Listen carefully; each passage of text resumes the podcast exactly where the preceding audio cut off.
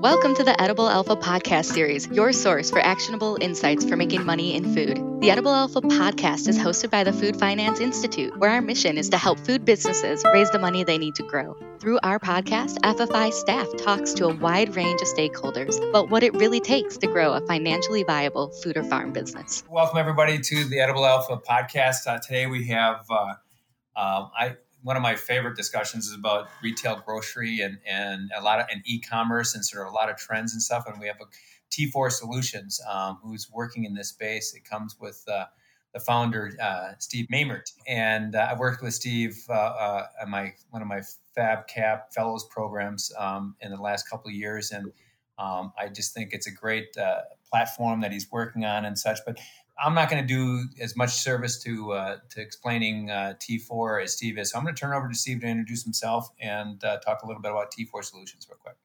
Well, thanks, Brad. It's always always good to catch up with you and um, and uh, share a little bit about our journey. So, as you know, um, I grew up in the grocery industry in the area of store development. We we uh, developed a business, uh, Maimert Store Services, that for uh, almost 30 years uh, we um, designed and developed grocery stores, and we focus primarily on independent grocers. So, my passion for uh, all of those independent grocers um, is incredible. And um, as we worked through um, many, many, many changes over nearly 30 years of what retail looked like inside of brick and mortar, uh, my wife and I finally came to the conclusion that we needed to hand that store development business over to the to the younger, more energetic team, which we were successfully able to do back in 2018. Uh, but I still wanted to serve that market. So as I reached out to those closest to me in the in the industry and the independent grocers that I worked with, the common theme that kept coming up was you know help us work with e-commerce and online shopping. And and as you and i've discussed um, that wasn't a fun topic. The uh, independents didn't really uh, want to join into that but they felt they needed to to remain relevant. They felt the pressures of uh, you know major monster online um, organizations that were putting pressure on them to uh, meet that demand. Um, but they wanted their customers to continue to come to their stores. I mean, they pay a lot of money in in either real estate and development cost or in a lease, and so the whole idea of um, uh, of entering into e-commerce and online shopping was something they definitely did. Um, mm-hmm. Kicking, clawing, fighting uh, all the way. And uh, as you and I have discussed for many years, it represented a small percentage of their total sales, maybe, less than 2%. And realistically, they could set up a minor online shopping experience. They could claim to the world that they had it. They really hope nobody used it, um, but you know they they had it set up, and you could go to a website and you could place an order, and there were losses on every order. I, they weren't set up to do it well, um, and they and on top of that, they didn't want to do it, which makes it hard to focus on doing it well.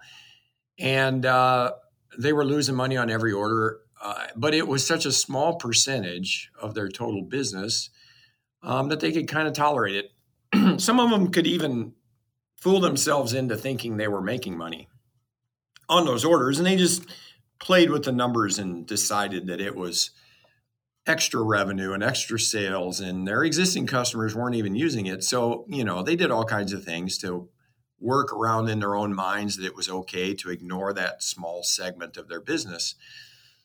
You know but as you and i have discussed many times um, it was growing uh, even prior to a global health event it was growing and it was something that was going to have to be dealt with and at the time, especially for the independents, their attitude was, well, we'll let somebody else solve it and then we'll do what they did. Um, and then, of course, you know, we we entered into a time where um, shopping online and, and health awareness and a pandemic um, changed the world and certainly changed the grocery industry um, forever.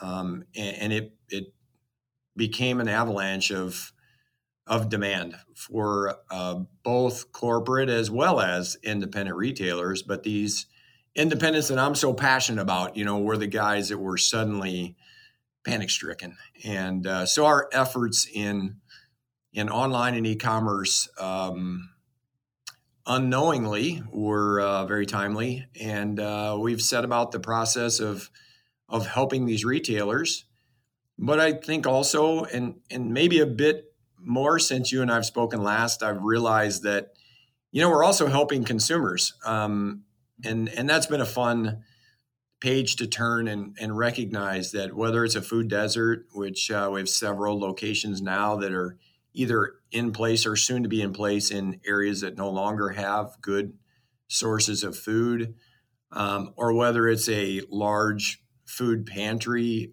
um, operation for people in need, which we have our first large order coming up for uh, a group in Ohio uh, related to that.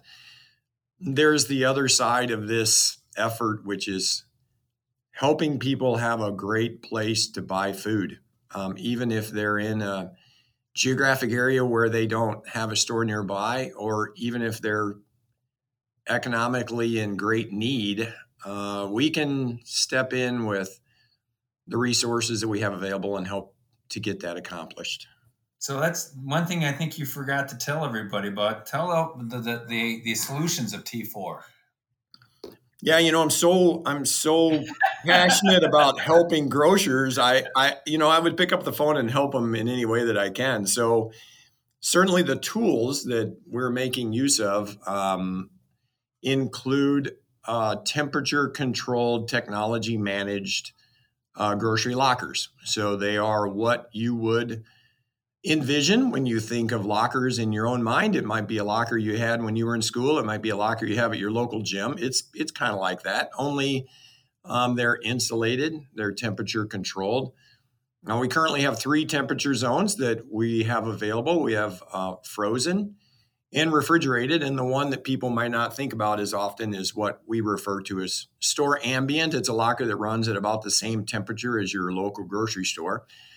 And of course, as you think about it, ice cream needs to be frozen and chicken needs to be refrigerated. And Cheerios need to be in a locker that actually, um, even though they're Cheerios, you don't want them to be at minus 10 and you don't want them to be at plus 100 degrees in that locker. So we still maintain temperature control in what we call that store ambient.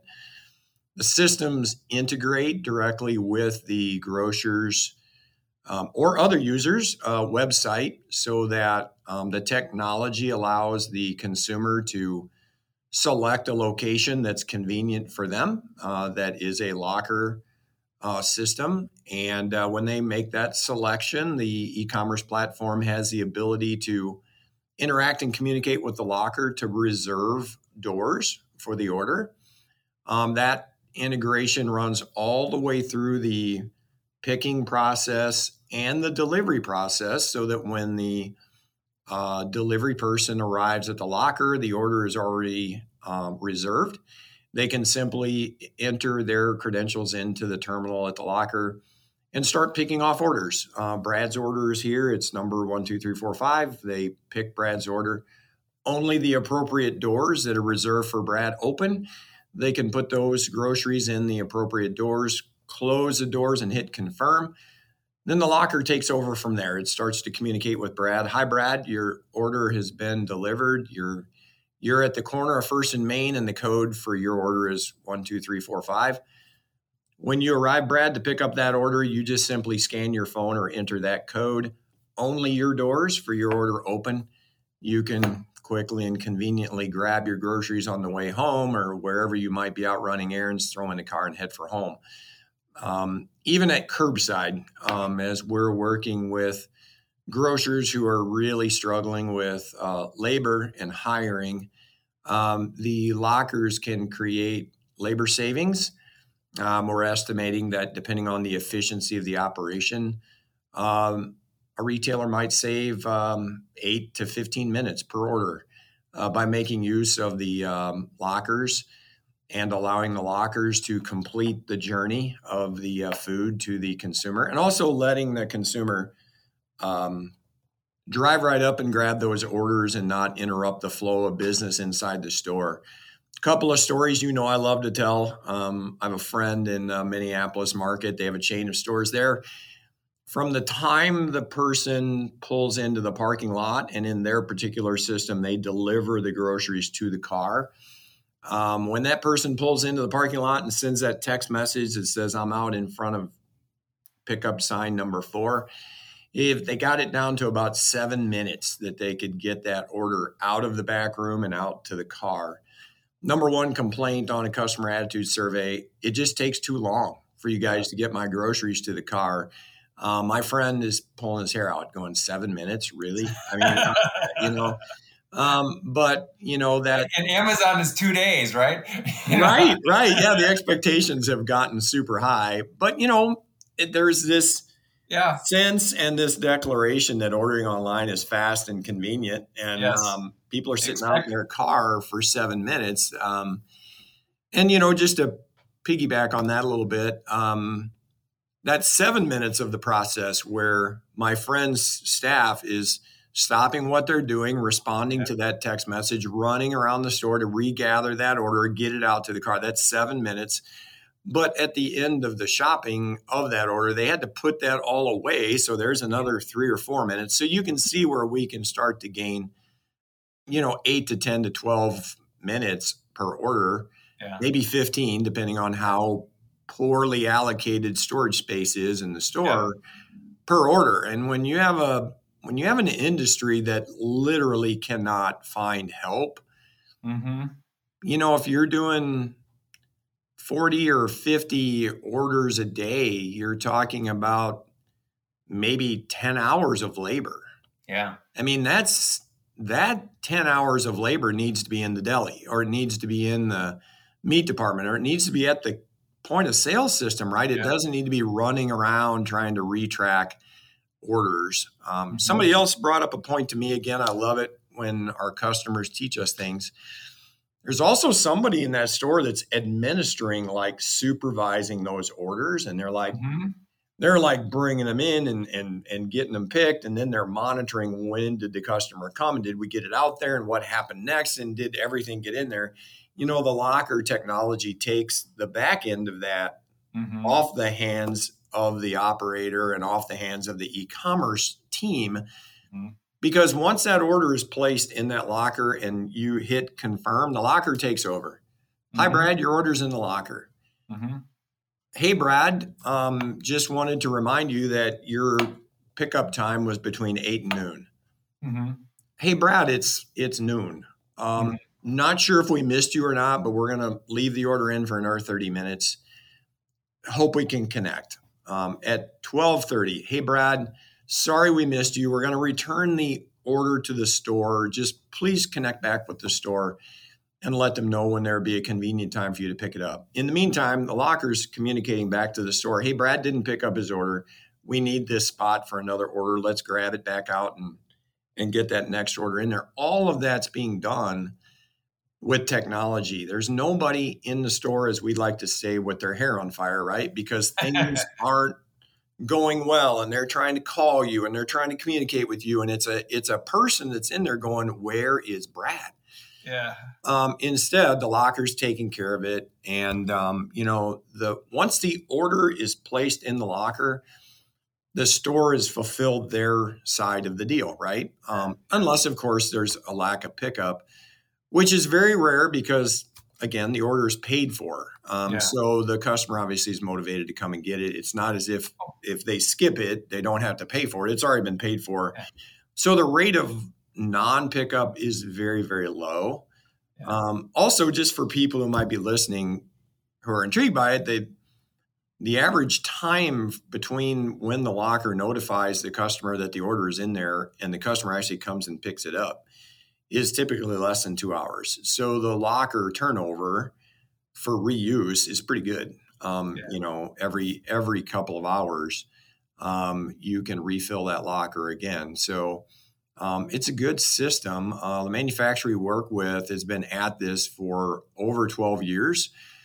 We're pleased with that because they've really gone through the hard knocks of of the industry. They've gone through all the revisions and changes, and especially focused around the technology and the software. Um, any meeting that I'm on with my tech support uh, person, Andrew, I'm continually impressed with the questions that the customers come up with and how he's already able to answer. Yes, this is how the technology takes care of that.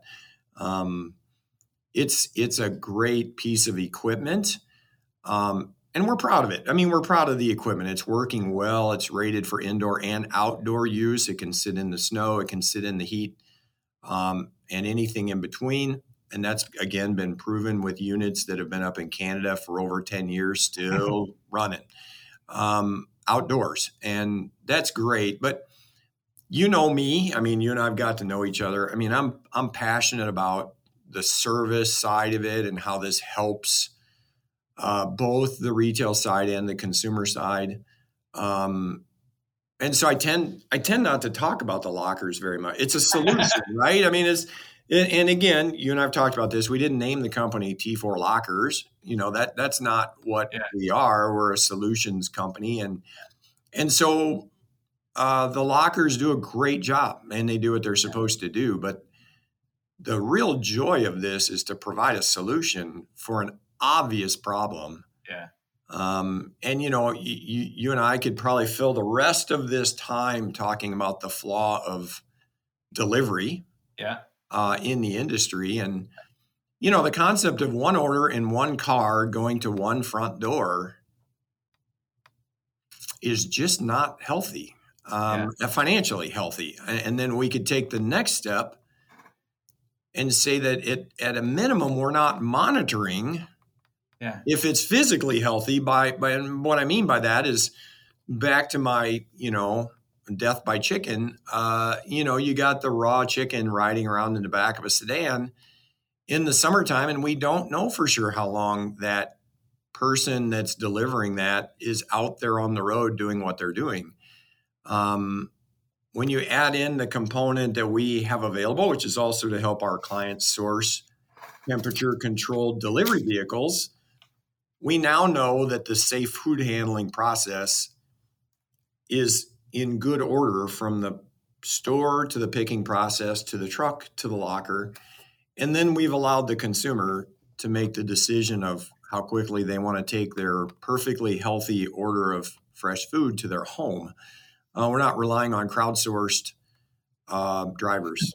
Um, and, and hey, those folks are out there working hard. I get it. But the system's kind of stacked against them. I mean, it's yeah. it's not a it's just not a good day when it's 100 degrees and people are driving around with somebody else's perishables in their back seat. I, it's not. No, no, I, as you as you and I have talked about, um, um I, I mean, it's it's it's almost it's it, it, almost sounds like it's it sounds like a bad thing to say, but it's a disaster waiting to happen. Mm-hmm. And, mm-hmm. Um, because frankly, between, I mean, everybody probably has good meaning, you know, as you said.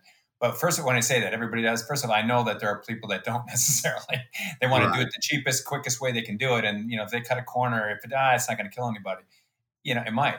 All right, um, and that's you know, that, that, as I say, it's sort of like in for for T four and what you're doing in the industry. I always say the trend is your friend because sadly to say that's probably going to happen. I mean, we've seen it before with like you know, the peanut butter companies and stuff like that, where food safety issues have been overlooked, um, you know, for speed and for access, you know, that kind of things, uh, profitability. And and sad to say, that's sort of an interesting part of this whole delivery world that we've talked about is that, you know, every other retailer, every other manufacturer has some extraordinarily compliant rules that they have to follow to make sure that their food is safe.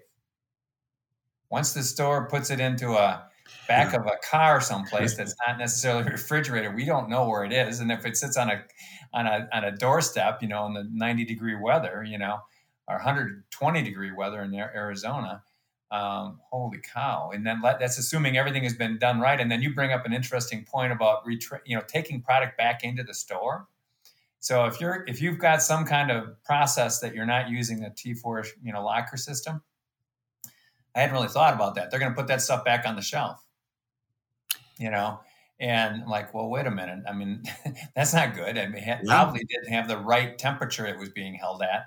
It's sort of like somebody that you know took something out of the freezer section and put it in the refrigerated section. Um, right. You know, in the store, that happens in the store because consumers do it. But you know, when the process sort of sets you up for that, it's like, oh my god. Um, so yeah, it's going to be an interesting ride, you know, because because of that. I mean, and, and we you know, like you and I've talked about. Um, I think it's also interesting that I think you told me it was five to eight percent pre-COVID of, of sales that went across the till or that, that went through e-commerce, and and then I heard I, I don't know if it was you or it's just somebody else I was talking to on e-commerce during COVID. In metro market areas, it spiked to like forty percent plus, and then even in not major metro market areas, it was like twenty percent, and it's sort of you know good chunks of that has has stick has stuck afterwards. You know, and and a lion's share that I attribute that to is one, we've gotten better at it. Two, um, people had apprehension to ordering online. I want to pick my fruit. I want to pick my meat. Um, you know, they you know, they didn't know how to use the platforms, that kind of thing. Well, once they learned how to use the platforms, and once the meat and the fruit showed up and it was okay, um, yeah, sort of remove some major barriers to e-commerce and food.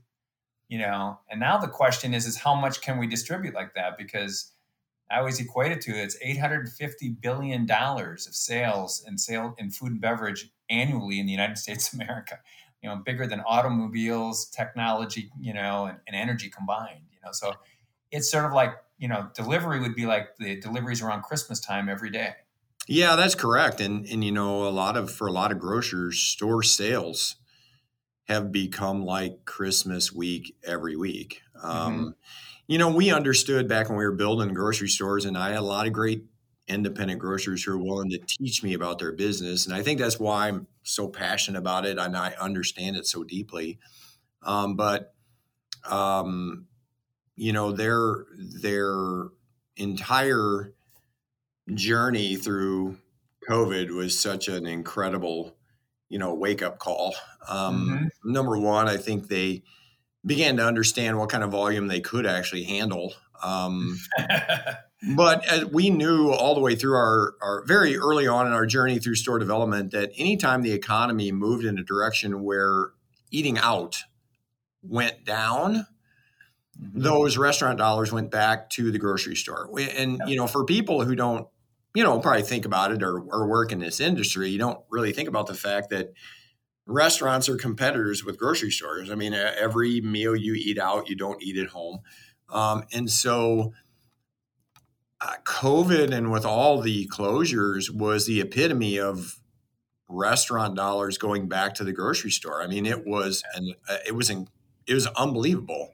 Oh, I know. Well, I say people like say if, if you're not, I mean, a lot of people on this call probably are aware of it, not necessarily myopically focused on it I know when I was with uh, like Sargento, we talked about share of stomach. yes. Um, and uh, you know, and, and, and food service tipped now dollar share is one thing because food service, you know, it's not necessarily fifty percent of the food food consumed was going through restaurants, but fifty percent of the dollar sales were.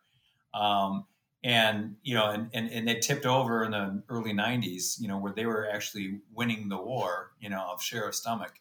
Um, you know, but it's like say, and, and whoever really thought of a pandemic? I mean, nobody, nobody right. like, it's like, um, and that's going to totally. I mean, we 2008 caused some major disruptions because of cash flow. Yep. Um, but this was sort of like a total disruption of a of a of a of, of an ecosystem. I mean, and it, it, not only did it not only did it affect like food service outlets and the grocery stores and the, the manufacturers. I mean, all of a sudden their their mix of products was totally wrong. All right. Um, you know so it's just like a, a total upheaval. And now now we're resetting and so where is it going to go? Well and what what will be the new normal right? Yeah. i mean I, I, don't think we've figured that out yet. Um, and and as the old saying goes right it, it, takes 30 days to solidify a new habit. I don't know mm-hmm. about you and your family. Mm-hmm. i mean we're eating out less. Yep. And, and now it's not because there's not opportunities to go to restaurants, great restaurants that are open and available. It's just it's a different habit, and mm-hmm. um, the grocers. Two things have happened to the grocers. I mean, their sales have stabilized. I know I know we can't quite use the term, you know, post COVID, but maybe the right term is post crisis. You yeah. know, COVID. their their sales have stabilized, but they haven't dropped back to pre-COVID dollars, right? So mm-hmm. now a little bit of that might be inflation, but mm-hmm. they're still getting a higher share uh, mm-hmm. uh, of those sales than they were before. And then, of course, their online um, has grown and is not going backwards effectively. And and you and I talked about this a lot. We anticipated that I think it was by I don't know 2030 you know, they anticipated that online volumes would be, uh, you know, at 10% or you know, it was a really slow climb, right? I mean, yeah, it was a yeah. very, very slow cr- climb, uh, but it was going to happen, but it was very slow. And, uh, you know, now they've blown past that and they're growing from a new base. It, it yeah. not shrinking back. Um, the other thing that is interesting, I and, and you'll find this interesting if we haven't talked about this before, but um, I have a friend who, through a series of events, their business was acquired by Amazon. And um, he talks about how they're now researching and creating entirely new systems for a people group, which are our senior citizens, who they anticipated would never, ever order online. Yeah. Well, now they are. And, well, and the kicker is I, I, well, I, I, order online for my mom all the time. Yeah. you know, but I mean, even you, you know, yeah. there are a lot of people that, that you and I might know um, that we would have thought, oh yeah, you know, yeah. mom, dad, grandma, grandpa, whatever. Yeah. They're, they're not going to order online. Well, they learned how to do it and they're like, oh, this wasn't really as tough as I thought. It didn't scare me as much as I thought. It worked out pretty well. And, you know, for a company that's into, um, technology like Amazon for them to create a whole new kind of agenda for this people group that they never thought would be online consumers. Yeah.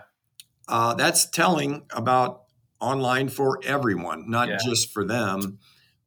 Um, so it's it's um, it has been a really certainly unexpected, unwanted, but uh, you know incredible journey to go through this and start to work with uh, retailers as well as communities as well as other food supplying businesses that um, are responding to both the contactless delivery but i mean also the labor crisis i mean it's yeah. just it's everywhere oh, yeah.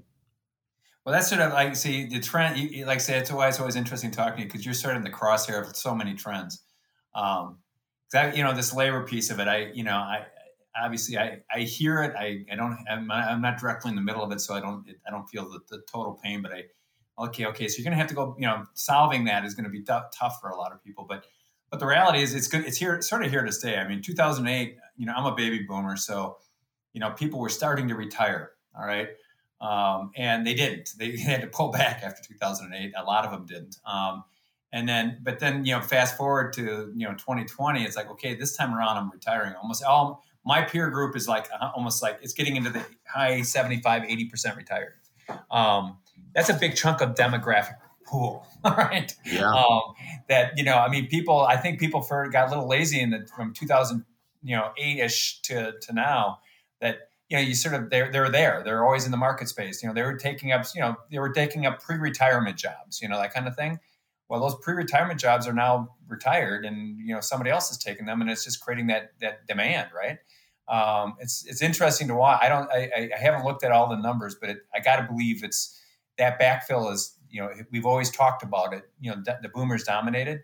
Well, they're still dominating in in this way. You know that kind of thing is and it's shift. And to your point, what Amazon's realized is that how do I get those people that you know half of my friends uh, are computer savvy, half of them aren't. Right. Uh, you know, right. and you know, and you know, so how do we make it easy for those people to continue to exist? And, and the nice thing that Amazon has done, and, and, just the e-commerce side of it, but Amazon's sort of the the icon of it all. They've created a time machine, and they've created access. All right. And when I say that is, you know, you go to the grocery store, and if it's not on the shelf, you're pissed off. Or you go to your or you go to your your department store, and it's not the color you want isn't there, or the size you want isn't there. You're mad um, Amazon, you go online, you'll find the color, the size, whatever you want. It's there in two days. So two days later, you're happy. You know, when you go to the store, you're not. Right. Yeah? I've had so, I've I've had customers of mine who said, you yeah. know, if people walk in and there are no strawberries, Yeah. uh, I'm I'm gonna catch it. Uh, I mean, Yeah. it is not gonna be a happy day. But they'll go online and order something, and it'll take two days to get there. If I tell them the strawberries will be here in two days, they'll probably throw something at me. Yeah, Um, yeah. Yeah, and they, so I it mean, they, is. they, have got a time machine. I mean, it's just Yeah. like they created a time machine. Yeah, they at a minimum they created two days. I mean, Yeah. it's pretty incredible. You're right. Well, that's why I always wonder about Amazon when they picked up uh, Unify and, and Whole Foods and SuperValu as part of all this stuff. I mean, it was sort of like, okay, well, interesting. I said, and then you know, they're not necessarily the top tier, you know, mer- retailers of the world. I mean, they're good retailers, but they weren't like they're not the they're not the behemoths of Walmart and whatever, that kind of thing. Um, and I thought, hmm, interesting. You know, they're how are they going to do this? You know, it sort of made sense from a, a the type of consumer that shopped at Whole Foods that would shop online. That there was a lot of alignment there. But then when they started going into you know like brick and mortar, and I'm like, you know, you're going to make people unhappy. You're going to be ruining that equity that you've got of that time machine because if the product they're looking for is not at that brick and mortar site, you've just now taken a, an equity credit off of your brand. You know? Yeah, and I, you know what, I, I certainly would not be the expert in their strategy, but it, it was a, it was a moment of um, kind of joy for me when they, when they, when they bought Whole Foods, and now Yeah. they're actually building brick Yeah. and mortar stores, uh, whether Yeah. it's, whether it's their small store format or their their larger store format.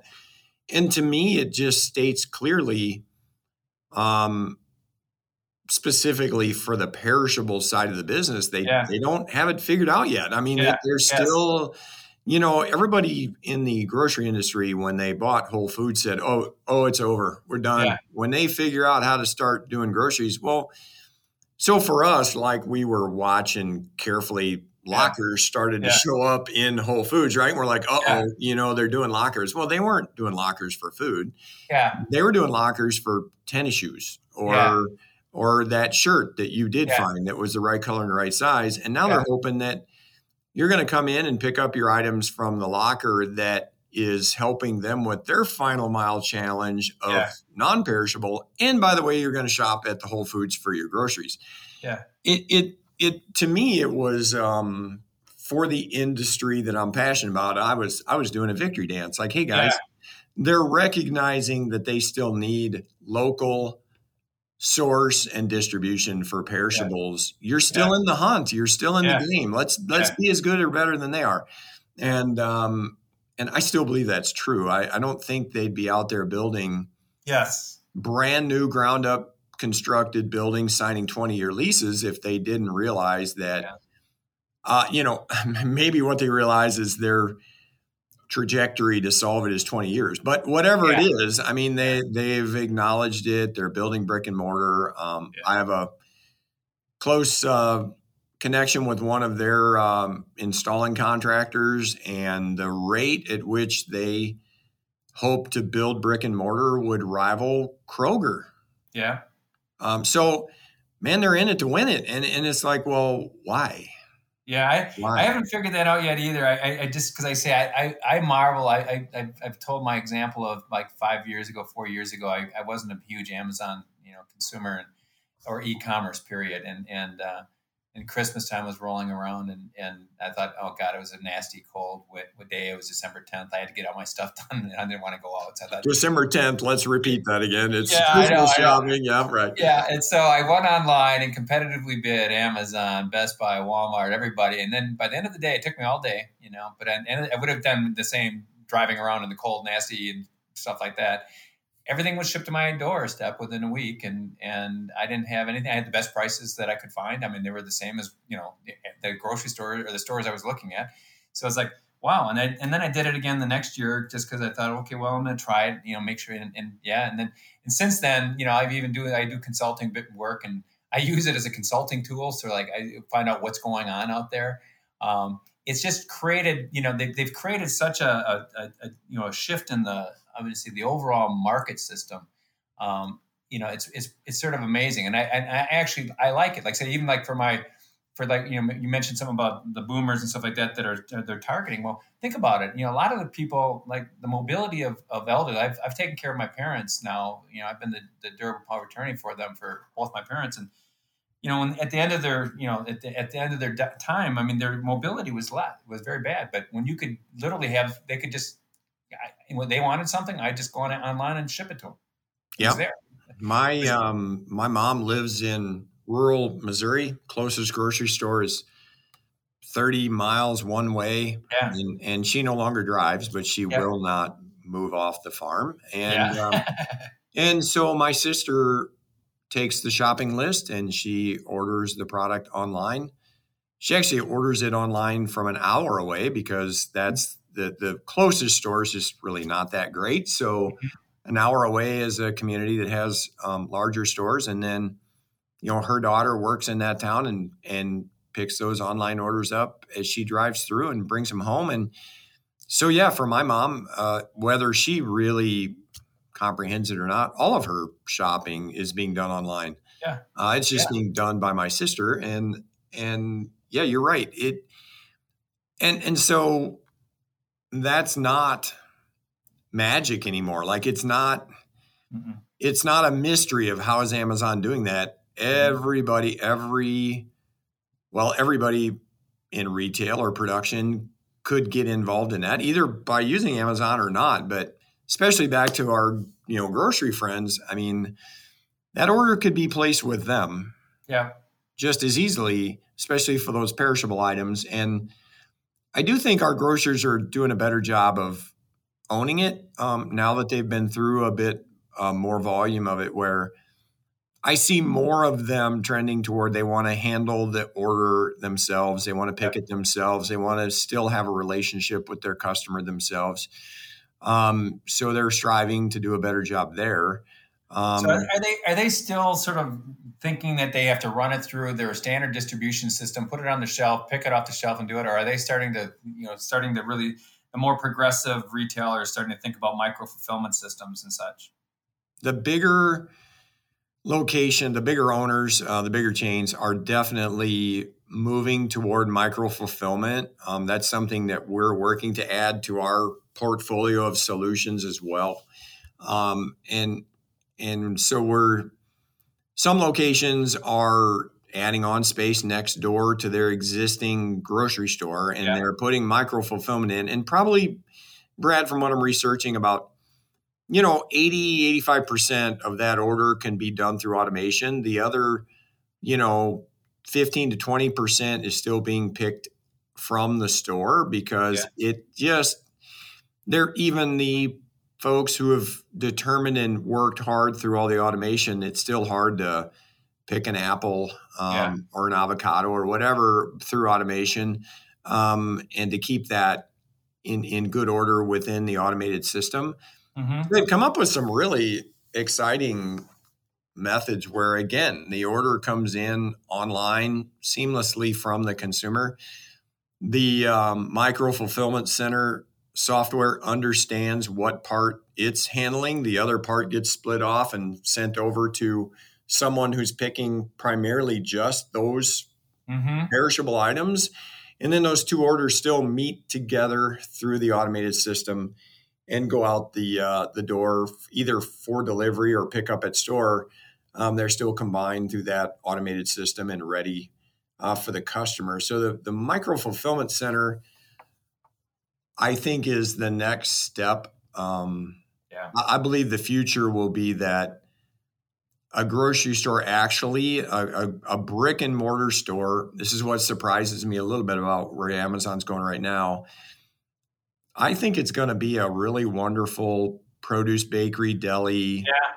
meat seafood department maybe a coffee shop and then you're going to look through a wall, you know, to your left as you walk in, and there's going to be the robotics that's that's picking all the grocery, dairy, frozen, and, and it's a, a, modern day general store. Absolutely, absolutely. I mean, it, it's uh, yeah, we're we're going back in time, but forward with technology. I mean. Yeah.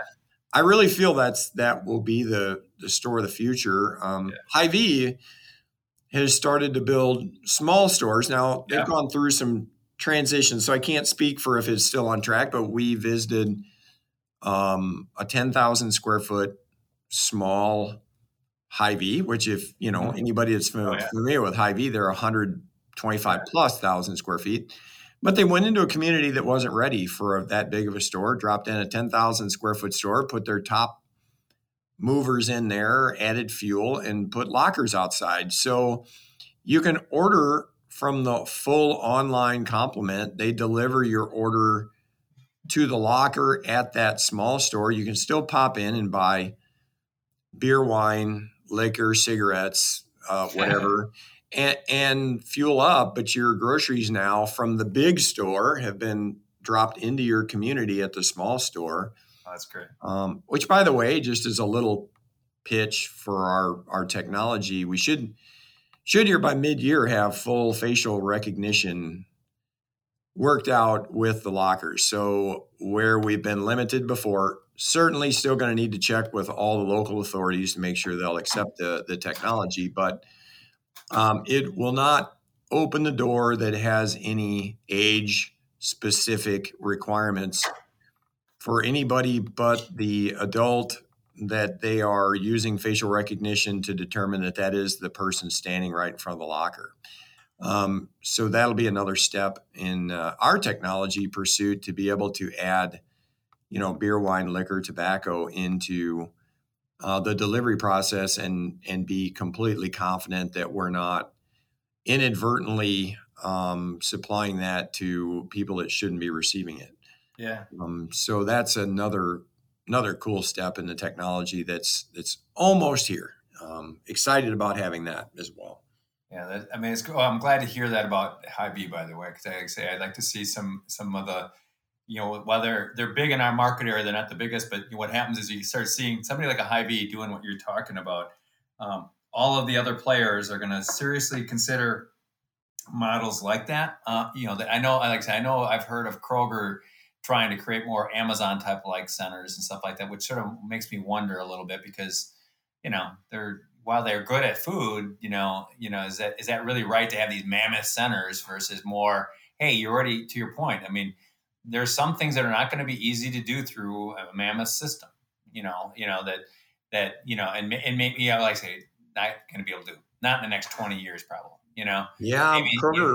Kroger is is definitely. I mean, I've, I've followed that carefully, trying to again understand where they're headed, and yeah, I think at a, a significant level, if you look at where they're placing these massive fulfillment centers, and and literally they are like 350,000 square foot facilities that are designed specifically to pick single orders. Yeah. Um, but they're placing them in markets where they can support it. Well, where they don't have very much brick and mortar. Oh, so okay. I'm I'm pondering if their approach is well, okay, let's tap the brakes on building buildings for a while, yeah. and, and, if like I, am going to say. Well, think about one 350,000 square foot, you know, facility like that is what about eight, six, six of their stores, right? And right. Uh, and you know maybe let maybe even less. So it's like you can build one and service a broader area. Um, well, and if you're going to make that push, like, you know, say they're going down into Texas and Texas is really Walmart yeah. and HEB are down there just duking it out. And you're Kroger yeah. and you're like, well, I'd like to pluck off some of that volume, but I think I'm just going to do it online and I'm just yeah. going to build one of these things. Yeah. The interesting thing to me, though, Brad, they just announced uh, a few of these is um, they're apparently, from what I can read, they're from the 350,000 square foot facility. They're now loading those orders on trucks and driving them to a 50,000 square foot facility where they can then be closer to the people that they're delivering to their front door. Um, so once again, I'm kind of like, yeah, why know, that final why that final mile? Why not a clocker system? You know, that's a lot of infrastructure for for something that people are already out and about anyways, right?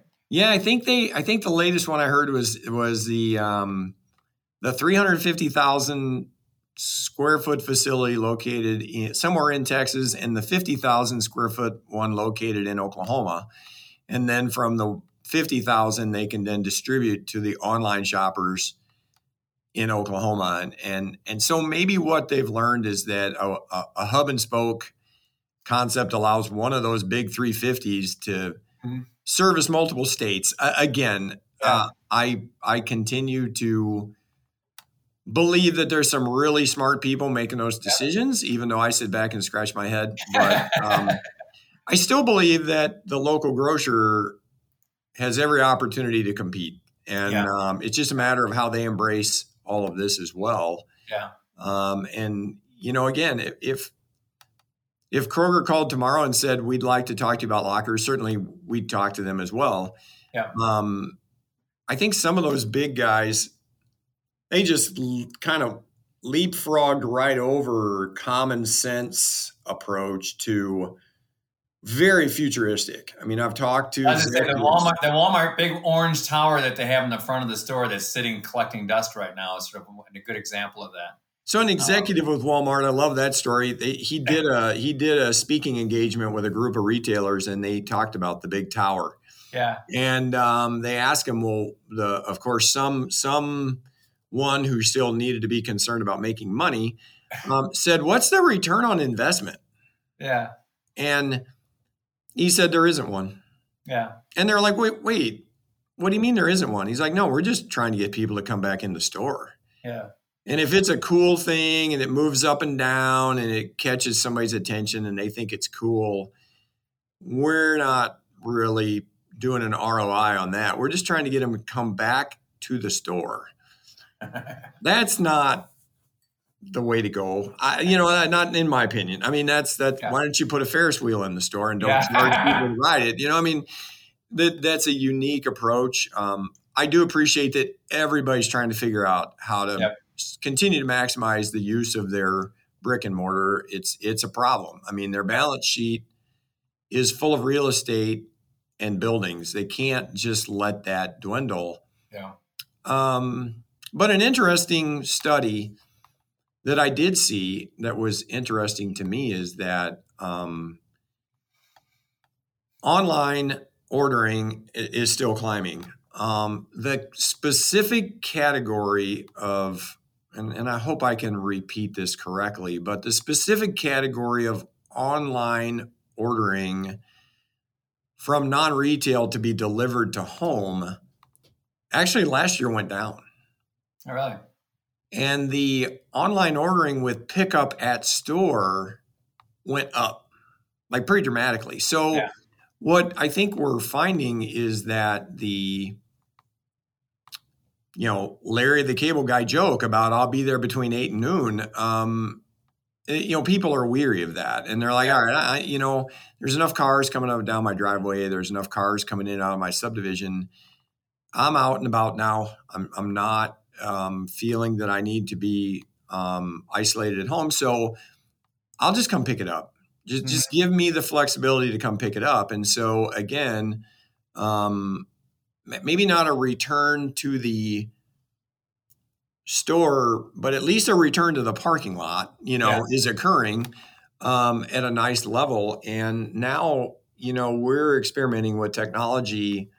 Of course, again, a challenge from a customer, which we love, is, you know, can we put right next to the locker an impulse purchase merchandiser hmm that's still driven by technology? So I went online, I ordered my online things, and I get to the locker and I glance next to it and go, oh man, um, I'd like, I'd like to have some of that. And so now we're looking at, and actually saw a prototype of it for the first time this week, a uh, concept where it's a glass enclosed. It's not glass, it's actually almost bulletproof. I mean, they've Yeah. tested it so that somebody can't just break the window out and take everything. But uh, the visual is a glass fixture that is managed with technology, and you can swipe your credit card and buy 3 or Mhm. four more things yeah. sitting right next to the locker. Um, the guy who challenged me with that is uh, a new customer of ours over in Michigan. And he's like, hey, the lockers are working great, but people have said, you know, uh, and these lockers are remote, they're not at the front of a store. And they've said, oh, I forgot to order, you know, the Yeah. basics milk, butter, sour Yeah. cream, Miracle Whip, whatever. And he's like, if I could have a merchandiser sitting right next to the lockers where those forgotten items could be, I'm like, well, let me get to work on that. And so, Well, by the way, so you're gonna. want- I have, I have, I have somebody I'll introduce you to that's working in this space, um, but doing. He's doing a robotic uh, barista. Oh yeah, yeah, yeah. yeah I don't know if you know Adrian, um, but uh, we, you should probably talk to him. Um, yeah. You know, because he's he like I he, he's opening up his first outlet in Waukesha, someplace I think it is. Cool. Um, and uh, Octane Coffee, and uh, and you know he's like I, I, was reading the review that was, there was some article that they was talking about it and he goes like yeah sort of the, the startup has been sort of slow he says because is it a vending machine or is it a retail outlet you know yeah. and you know and there's some licensing that goes along with that with respect to foods right you know um, but you know obviously he's navigated it now but yeah i i, I, I like that's a very interesting i hadn't really thought of that either but it's like okay um, you know how do you how do you ladder this thing up so that it does become that sort of automated center um, and that and that particular the company that's that's looking at building that for us complete automation back to the supply side yeah. where it's like you know we're down to four gallons of milk we're down to two yeah. gallons of milk yeah. we're down to no gallons of milk like it, it's communicating constantly it's and so then when the delivery truck comes to put the orders in the locker they just restock the yeah machine. I mean, it's uh, Brad. It's fun. I mean, oh it's God, just, that's uh, amazing. Yeah. Well, you know what? One thing, by the way, I'd say, I want to make sure that uh, you, you, put a plug in for T4 Solutions in the sense that I know that when we were talking and we were, you know, in the cohort and working together on your plans and stuff, you know, we at the very beginning it was all about lock. It wasn't all about lockers. You know, I mean, you were T4 Solutions, but we were focusing on how do we move more lockers. You know, right and and then as we went 360 a couple of times yeah. um, we finally came back to say you know what you guys are a consulting business first you know right um, and and you you have not only the lockers as a tool you have a whole bunch of other connections that you know just your background alone in, in retail grocery let alone then your connections with delivery vehicles your connections with technology platforms why don't you you know share a little bit about t4 and what you uniquely bring to that because um, honestly a lot of places don't have all the elements of your consulting background? Well, yeah, I mean, our background in store development certainly helps us a lot, and and we're hoping that people will start to reach out early in the process of their journey, uh, and we can talk to them about what they're hoping to accomplish. So, mean, right away with our design and facility background, um, we understand the difference between a leasehold improvement. You know, we're to we're to modify our building in order to accommodate e-commerce uh, versus the purchase of a fixture. Um, we understand the, the cost difference there. We understand the tax consequences there.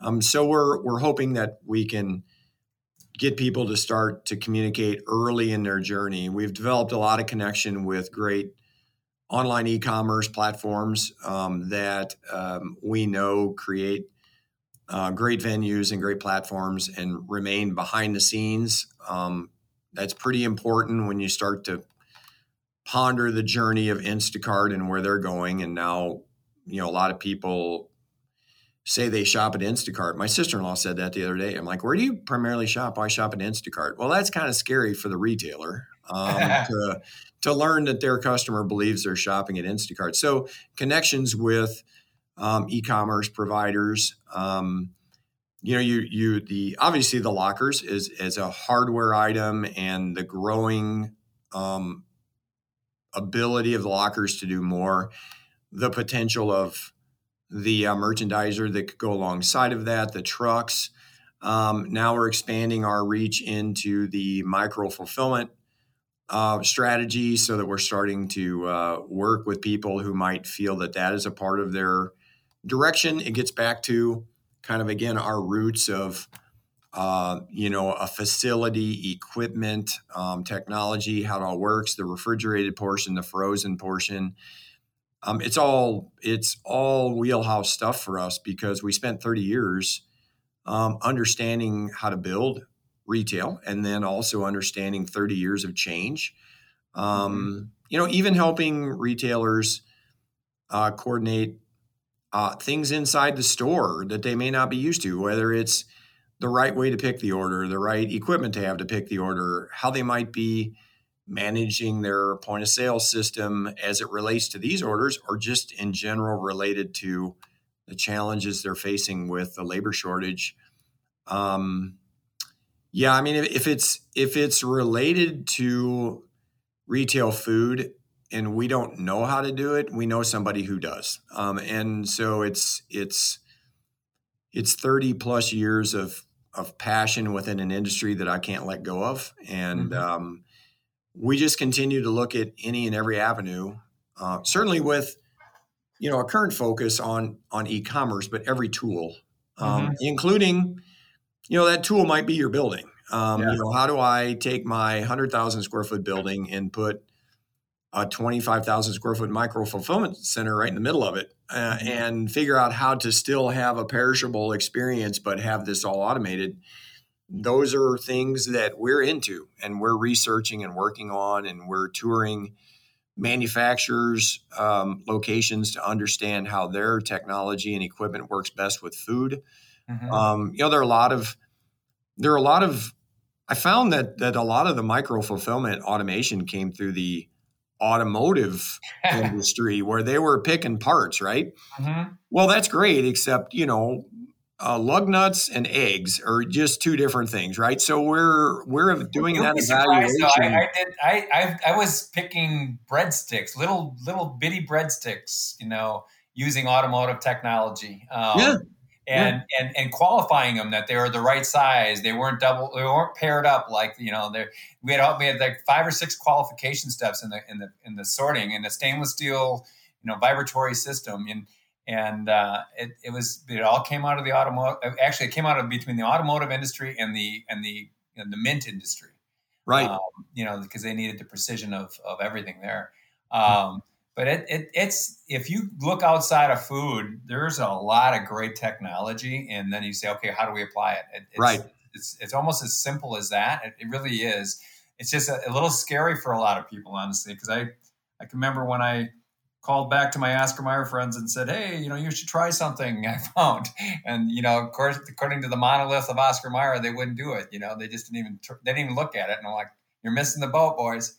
Um, well, we spent we spent 30 years, Brad, working hard for the smaller, you know, uh, you know, let's say chains of, you know, 100 down to one mm-hmm. uh, single store owner. And we, we spent our career being a forward thinking design and engineering company that they couldn't yeah. afford to have in house. Yeah.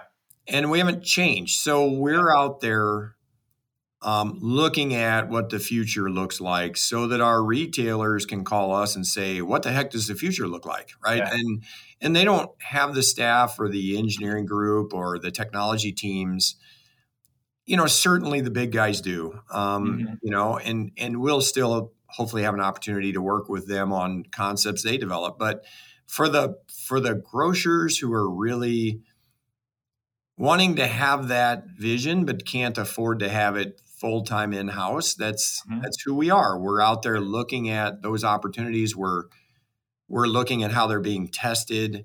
I mean, just as a comment, I I've yet to have anybody come in and say, um, "Steve, do the lockers work?" like they just are you know they're already have built a confidence that if yeah. we've tested them and we've researched them and we've picked this particular manufactured. There's a reason, mm-hmm.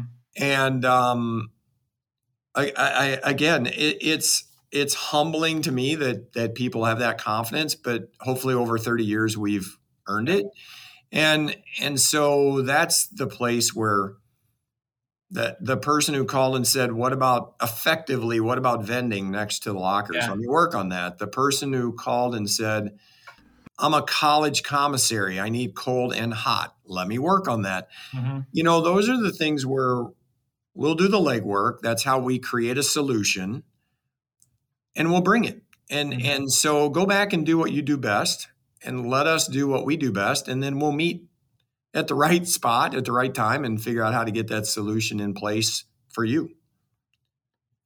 Yeah, no, I, I always liked working with you on, on, just on that piece of it alone because I say you're sort of. Uh, I can remember one time I was uh, I, was doing something. I, I, don't know was it Sir General Oscar Mayer or something like that. And somebody came up to me and said, you know, you're sort of uniquely qualified for this opportunity, um, and you know, because of my background, what I was doing at the time, that kind of thing, and that's sort of what I ever. I always sort of thought of you and, and T4 um, in that same vein is that you know, this is not a simple solution. It requires a, a, a lot of uh, different types of insights and connectivity to uh, uh, you know, really connecting the old brick and mortar to the e-commerce world is is not for the faint of heart, as we've talked about earlier yeah. with Amazon.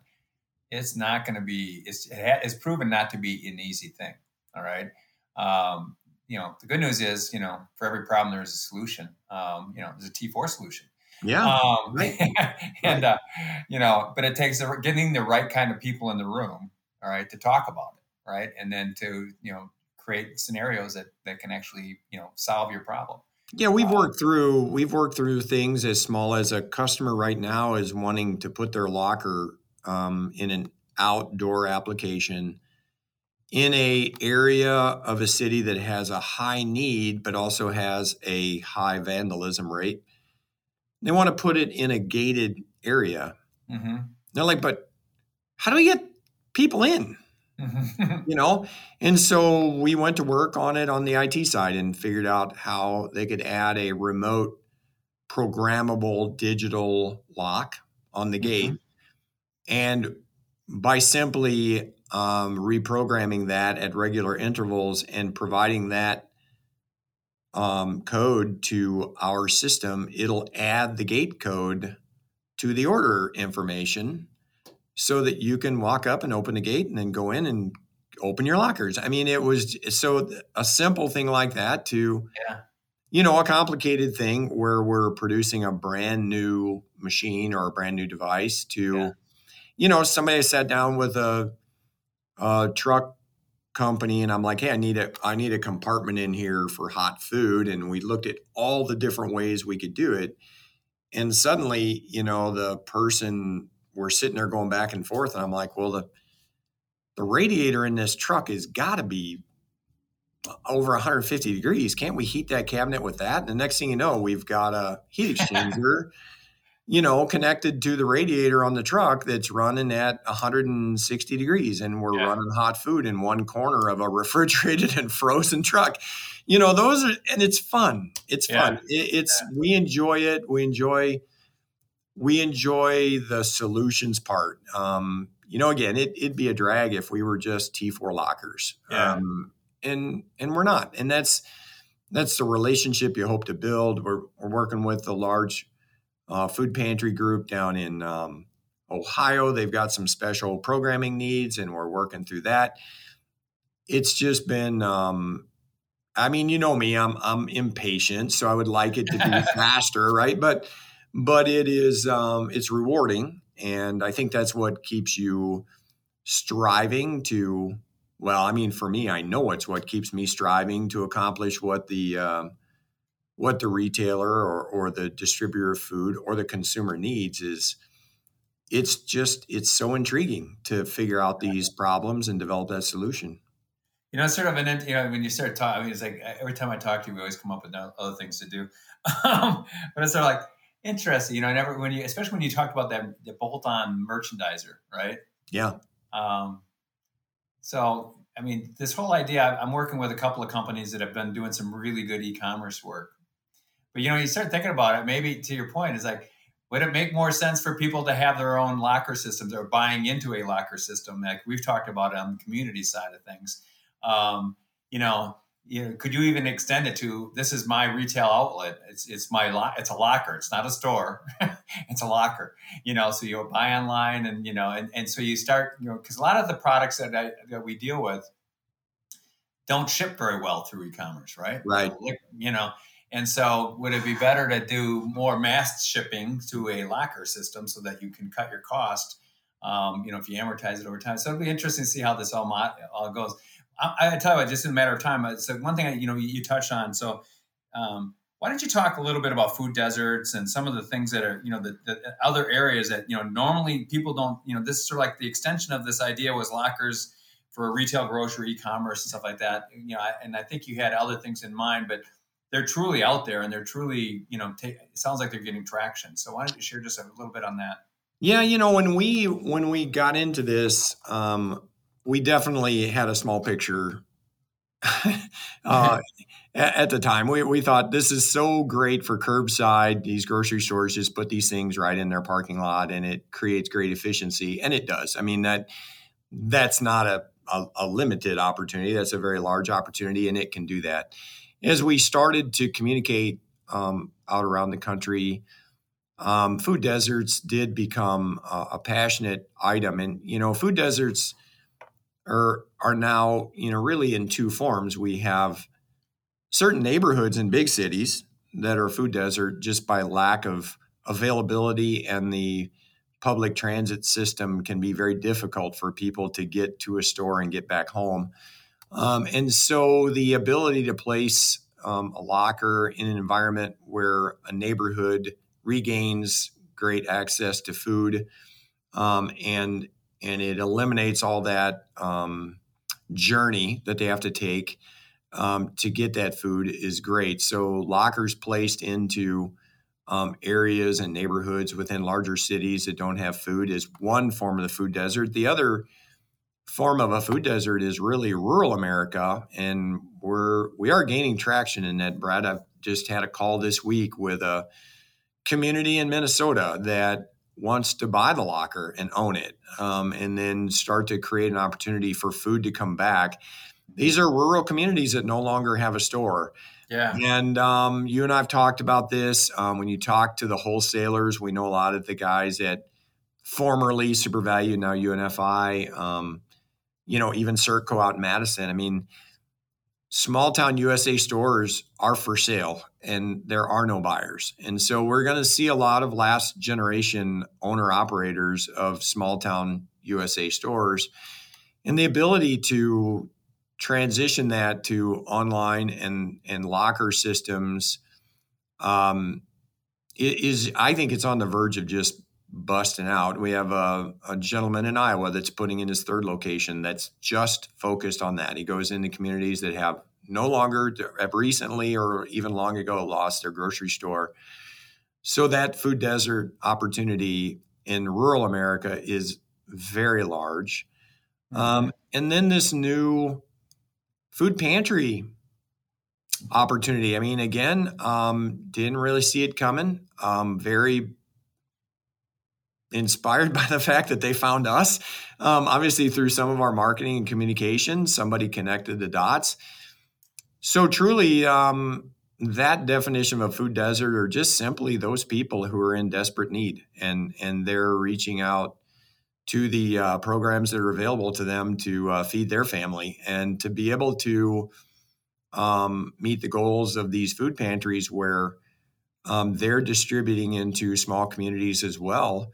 And, uh, you know, there used to be a little storefront or something that represented the food pantry. Well, the cost of that, the labor of that is mm-hmm. difficult. Mm-hmm. And now lockers could be a solution for people in need to be able to get that food product very close um, to their front door. Um, they're actually looking at a cooperative effort with the um, um bus system to place lockers on the public transit system in some cities where people who are in need would have great route access to yeah. those things. So the food desert um, project is um, pretty passionate. I grew up in a very small town in Missouri. We would have before we knew what a food desert was, we were one.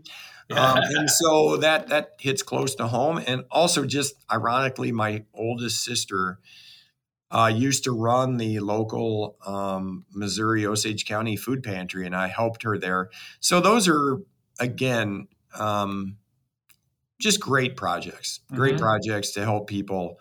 Um, and, and the community I spoke with in Minnesota, their their approach to the whole thing is that during COVID, people and businesses transitioned to a remote working environment, and they're pressing um, from a marketing strategy to have people, you know, quote unquote, move home.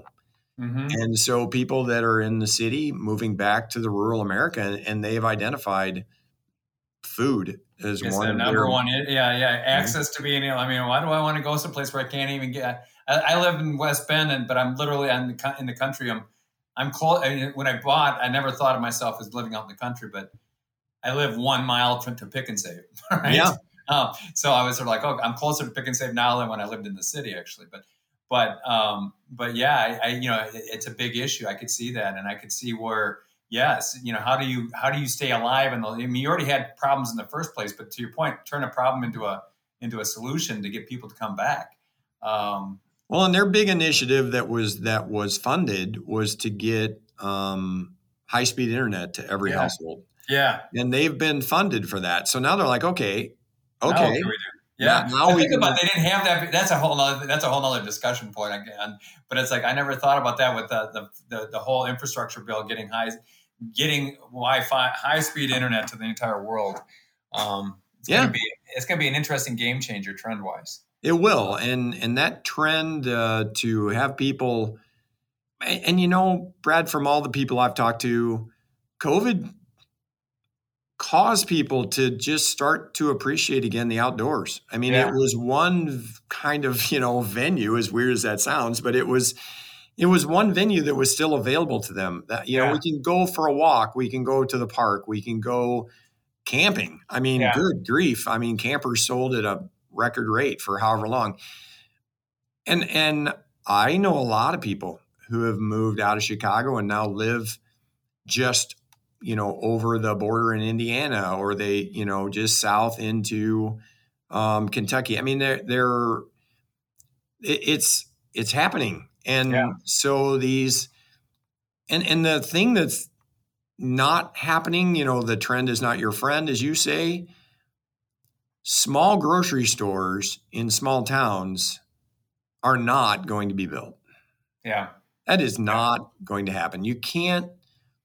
Well, I mean, now you can't find the help, but beyond that, you can't afford to build a ten or eleven or twelve thousand square foot store. Now, some guys are still some guys and gals using that term, um, Yeah.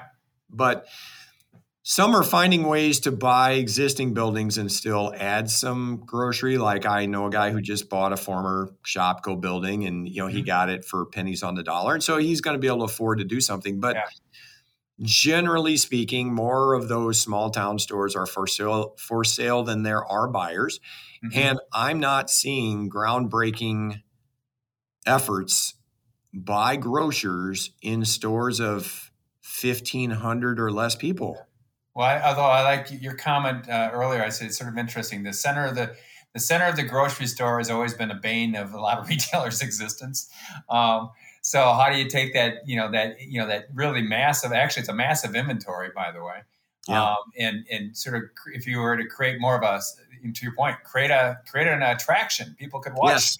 People Yeah. could watch their products, their boxes of stuff that they don't really care about being and they know they're probably they've been handled on lines you know that's not a big deal so they can actually see it come to them and wow that's great i can just i'll shop at the perimeter store and at the end i'll pick up the rest of my stuff Yep. um, Yeah. um, I see that coming. I, I also see my wife, uh, Shelly, doesn't like it when I have this conversation, but I do see the micro fulfillment center and a successful distribution method like like the lockers or something else yet to be Yeah. created. I do see that replacing um, retail in smaller communities. I mean, oh yeah yeah no I, I do too i mean it's like i after the amazon after like say just my i'm sort of like a full believer of almost everything i, I take a look at it and the only reason i go to the gro- only only reason i go to the store is i need it that day Right. right. and and uh, um, and it's it's truly and and I, and I know when I go I'm going to be frustrated because they're not going to have the size I want. The, when I, I mean I just know I'm crossing my fingers because retailers' first response in a lot of cases, well we got to we got to manage our inventory tightly so that we can make money. I'm like that's the number one reason you have an existence right now is you should have it on the shelf, please. Right. If you don't have it on the shelf, you're really have no value to me. Um, I might as well then just go to Amazon because, in fact, one, I can't remember. My wife just did something recently, and the guy basically told her to go to Amazon or go buy, order it online. Yeah. I'm like, I'm like, ah. That's a different Um, form of customer service, but yeah. I yeah, we Yeah. don't stock that here at the store. You have to order that online. You're just really pushing people to go to online. Well, and I Um, think I think that there is also um, there there have been a lot of reports that I've read about trust and and the concern of the younger up and coming consumers of this trust Mhm. issue. And I really feel like if the local grocer could embrace the transition to automation, that there'd yeah. still be a trust. Yeah. Um, there'd be a trust advantage that they would have over what seems to be a diminishing trust over big corporate America, right? And and so I I just wish that you know Bob and John and Mary yeah. and Sue the retailers would say let's build one of those micro fulfillment centers yeah. and let's yeah. service these 25 towns and let's still be local. Like because you could you do that. You, yeah, you, no, you could. Well, as I say, saying, the, and the problem you run into too that I'm finding, a like, good, good example is that you know, I can actually Amazon for the most part. I I'll I always check the return policy and I can return things. Period. They don't no questions yep. asked. Yep. Um, I get all kinds of like you know I got hit for a restocking fee on one, and I'm like you know you, you really I mean I I bought a stock item and that's part of your inventory network. It's not something you had to custom make, um, and you're charging me a restocking fee. Right. Well, we don't keep it in the store. I'm like I get it, but you're going to go to a warehouse. People order these things online. I mean, you you don't you don't understand. You're competing with somebody that will take it back. Yeah. All right. So you're forcing me to be very precise whenever I go to you, but with them, I don't have to worry about it. Right. Right. I'm like, it's it's to me, it's like to your point. I always uh, this is where I always come back. You know, you look at the trends and you look at you know the, the physics of the business going on around you, and it's like try to fight physics, guys. You, you will you will always lose. Supply and demand is the business of physics, and and right now, the demand cycle is, you know, the channel for demand is e-commerce. I mean, yeah, and it's going to continue to continue to grow. Um, and yeah, it's going to be it's going to be an interesting ride, you know, retail wise, and then real estate. And then to your point of COVID, sort of adjusting, you know, this idea that we can't work remote and things like that. Well, yes, we can. There's a lot of people doing it, um, and and it's a great perk to a lot of people. You know, so that's why why would I go work for Brand X for Versus Brand? Why would they let me work three days remote? you know yeah and it makes a big difference and that and that's again that's um, fueling that labor shortage yeah. again I, I, talked to a friend of mine the other day and they asked one of their um, deli um, prep people to not wear their earbuds and play music while they were working because they were paging him for a customer order and he couldn't hear them yeah and he said well i quit and like, really, like wearing the earbuds is more important than the job. And he's like, I'm sure I could get a job with the earbuds.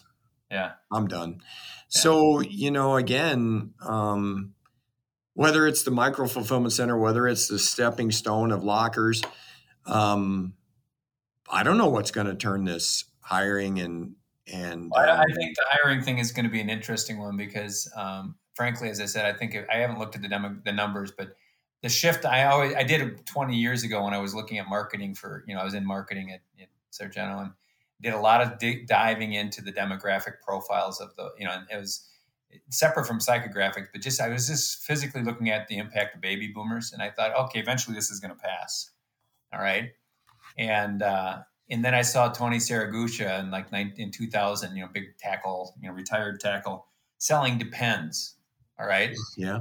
And I thought, oh my God, even into retirement, they're going to drive, they're going to, they're going to drive markets. Yeah. Um, and so, you know, it's just sort of like they had such a dominant effect and they, and they will continue to do, um, because in this case, it's sort of the vacuum effect of the fact that they're no longer doing these part-time jobs or these, I'm going to say early retirement jobs. They're retired, you know? Yeah. Um, yeah. and where are all those, those jobs have to get filled by somebody. Right. And, and they're still, they're still buying things right? It's not like they're not; they have money. So it's I, don't, I really, you know, I haven't looked at it, but every every group, I you know, I do some work with, you know, I've not not so much work, but I have been associated with, um, you know, with Fabs Talent Group, with MMAC and stuff like that. This is this is you know, to some extent we're going to have to go. I, I'm I'm recommending people go back in time a little bit, um, and I and I say that. How do you do that? Well, when I was at Oscar, when I was at in, in school, my engineering undergrad um, I had the opportunity to, you know, my, the guy that the professor that read my uh, my technical writing material.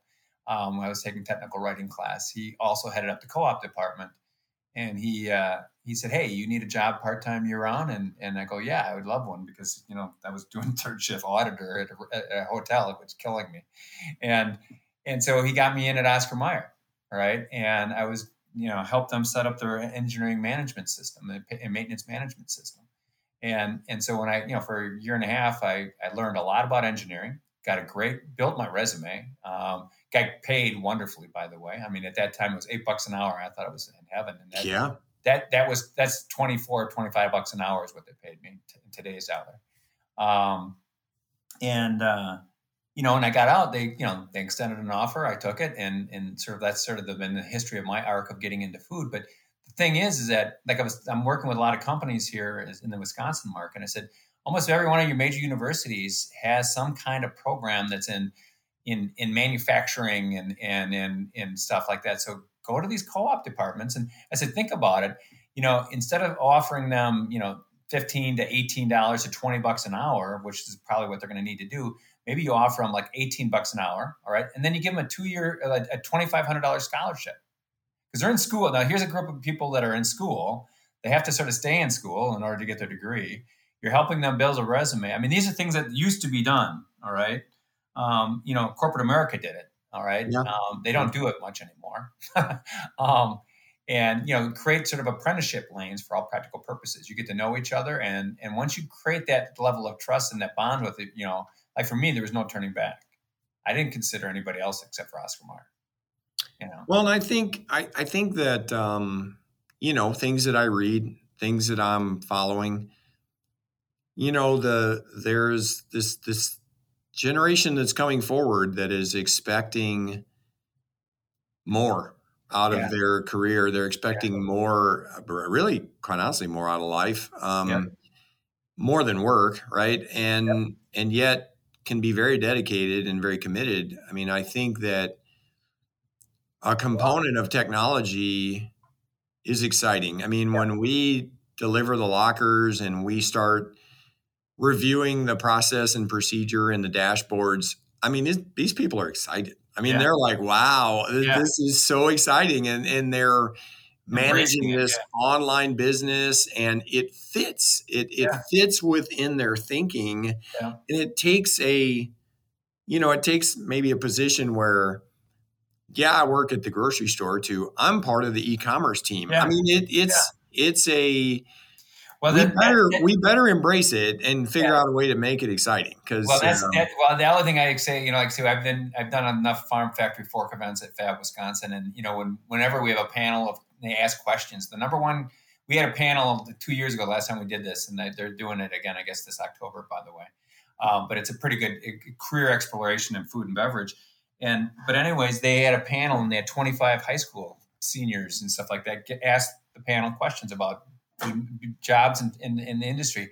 You had Louis Gentine from Sargento. You had jo- Giacomo Fallucca from Palermo's. You had Truman McGee, you know, from Funky Fresh Spring Rolls. You had Katie Wessel from Milwaukee Pretzel all 20 questions were about entrepreneurship. Nobody asked about how do I get to work at Oscar or Sargento or Palermo's or whatever. They and, and what are the jobs that you know that you know what are, you know blah blah blah. It was all about how do I start my own business. Wow! Wow! Yeah, yeah. and then I, I, I get I routinely get calls from different people around the state. You know, university. You know, I, I have a linkage through the SBDC. So what happens is, you know, if it's a food beverage question, they say, "Hey, talk to Brad." So I talked to the uh, University of Wisconsin Whitewater student the other day, and she's getting an undergrad degree in business, business and entrepreneurship. Yeah. So yeah. and she's not doesn't have a business yet, but she's planning on having a business. And I'm like, this is a different world. I mean, when I got out of school, you know, everybody went to went to work for corporate America. That was the yeah. best job in the world, right? Yeah. Um, it's not so anymore. And so, you know, how do you embrace that entrepreneurship? I think is, you know, training these people on how to be good at what they're doing when they're in college is a great way to get them to be hooked when they get out of college. You know, right. then they can be your they can be your general manager. They can be you know things on that nature. So I yeah I agree. I I, I think the solution sets are going to have to be embracing. I always say you always have to embrace embrace what's happening. You know because if you know you fight the the trends, you better have something more compelling than what they're doing. Um, and and, right. and frankly, um, like I say, they, the, the especially when you're young and you don't have a lot of commitments yet, you know, being an entrepreneur is very, very probably very interesting. You get to control your own life, your own schedule. You, even though you don't understand, you're going to be working 80 hours a day. Right, right, yeah, yeah, but, yeah. Anyways. Well, something, yeah, something you mentioned as well that uh, you know we talked about curbside, we talked about the the food deserts, we talked about um, you know the potential for um, the food pantry use for those in Mhm. need. We have one that's uh, broken out now and is expanding for the uh, farm to table, the local growers, and the CSA organizations, which uh, is coming together. That's that's been fun to work with, Good. and um, and I see where again that that's a group of people that uh, oddly is getting younger. Um, Yeah. You know that are getting back into that and uh, working in food in that way, and they're adding technology at a rapid rate, and so that's that's another cool opportunity that that we bumped into. Still looking for that first, you know, corporate America campus for uh, um, for the benefit of employees to have a Mhm. convenience to be able to order online and pick it up by their car when they head for home. Yeah. Um, still searching for that one, and then we're also making a pretty good push into the uh, residential development side of things, where we're looking at you know working either through um, multifamily high-rise type application for the delivery of food, um, and also even uh, development of um, subdivision strategies where there where there's a movement to get deliveries to a central point at the Yeah. front end of the subdivision and keep all those delivery vehicles um, out of uh, where the kids are playing. yeah. Um, again, just just opportunities abound if people will just uh, recognize that uh, it's there. Yeah, yeah. Well, that's a great. Uh, like I say, I think we're gonna wrap this thing up. But uh, I tell you, Steve, um, you know, you and I, you and I connect routinely, and I always enjoy my conversations. Um, but uh, and I think there's a lot more to come. Um, you know, from everything we just discussed. So I, I just like I hopefully audience appreciated uh, sort of a little trip down memory lane for Steve and I to sort of reminisce on things and, and sort of postulate uh, the market space. So, Steve, other than that, any any other parting comments for anybody? Well, you know, I, I think we're we're just at that time in um, in in industry and in our country and really around the world where um, change has occurred to us, whether we uh, anticipated or wanted it or not, and uh, the opportunity to embrace that and, um, and and make the right decisions to help the change be a beneficial process is here.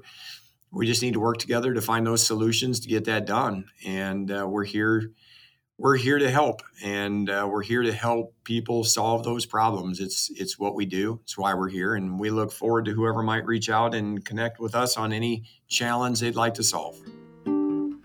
Thanks for listening. You can get more podcasts by subscribing on iTunes or your favorite podcast app. And you can learn more about Edible Alpha and the Food Finance Institute by visiting our website at ediblealpha.org.